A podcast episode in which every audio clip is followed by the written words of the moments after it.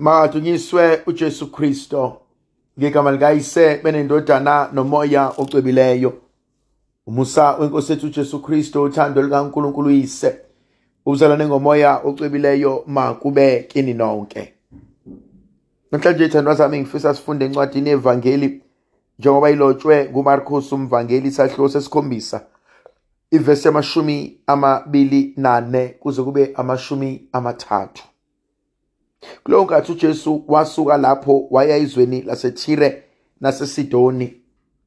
Wangena endlini ethile engathande ukuba aziwe muntu kepha wayengakwazi ukucasha. Ngokuba owesifazane owayenendodakazi eyayinomoya omubi wathi ukuba ezwe ukuthi ukhona washesha wangena waziwisa ngasezinyaweni zakhe. Owesifazane wayengowezizwe engowase-sirofenizi wamncenga ukuba akhiphe indodakazi yakhe idimoni. Wathi kuye ake kusuthe abantwana kuqala akulungile ukuba kuthathwe isinkwa sabantwana siphonselwe izimako waphendula-ke yena wathi kuye nembala nkosi nokho nezimaku zidla imvuthuluka yabantwana ngaphansi kwetafula. Wathi kuye ngoba usho njalo hamba-ke idimoni liphumile endodakazini yakho. Wathi ukufika ekhaya wafumana intombazana icambalele embhedeni idimoni seliphumile. Thandwa zami ngiyayithanda le ndaba. Ujesu uyongena emzini lapho mhlawumbe efisa ukuphumula engafuni ukuba aziwe. Uma ingena kuleli zwe laseThire naseSidoni owesifazane onendodakazi egulayo uyambona. Kodwa ngisathintwa inkonzo yokuthi ungena ukuze akwazi ukuphumula bangamboni abantu abaningi. Balekile kumina leyo nto funa indawo lapho ezocasha khona. Ngesizulu kuthiwa uyogoba amadlangala. Mhlawumbe usafuna ukuyophumula mhlawumbe ufuna ukuyokhuleka mhlawumbe ufuna ukuyoba nesikhathi sakhe yedwa noqobo lwakhe. Balekile leyo nkonzo yokuthatha isikhathi sakho noNkulunkulu wakho. Yokuthatha isikhathi sakho nezinto zakho. Ukuthi manje ngisafuna ukuhlala noqobo lwami. Manje ngisafuna ukuzilungisa mina noqobo lwami. Manje ngisafuna ukuba ngibheke isimo sempilo. Akuve kubalekile ukwenza lokhu khona umuntu ezoqonda kahle kamhlophe ukuthi kahle kahle kwenzakalani?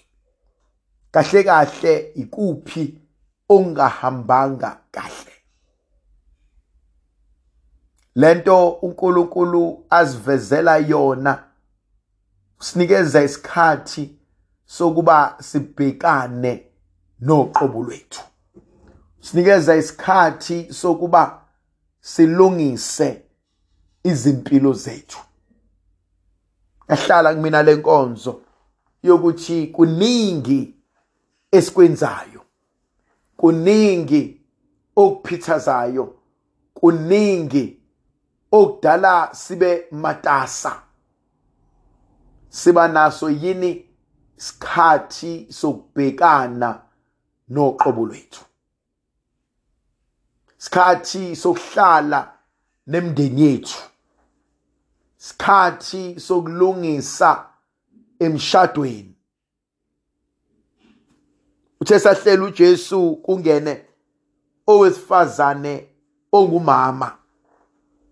Ayibike indaba yokugula kwendodakazi yakhe ebese egijima ngeqholo elikhulu azi ukuba uJesu uzomsiza. Yathusa le ndaba ukuba uJesu uyanqaba ukumsiza. Uthi uJesu kuyena angikwazi ukuthatha ukudla kwabantwana nginikeze izinja. Kumina yangithinta leyo ndaba uma uyibuka uyikhela phezulu. Yebo owesifazane uyalidinga usizo. Kodwa lokho engizomsiza ngakho ukudla kwabantwana. Akona okwami okwabantwana balambile. Balekile leyo nkonzo ngoba kwesinye isikhathi ekufuneni ukwenza okuhle. Ekufuneni ukwenza umusa. Siyayithatha izinto engezona ezethu. Siyayithatha izinto eyingasifanele siyayithatha izinto ekumele ngabe zisiza abanikaziyo thina sinikeze abanye abantu.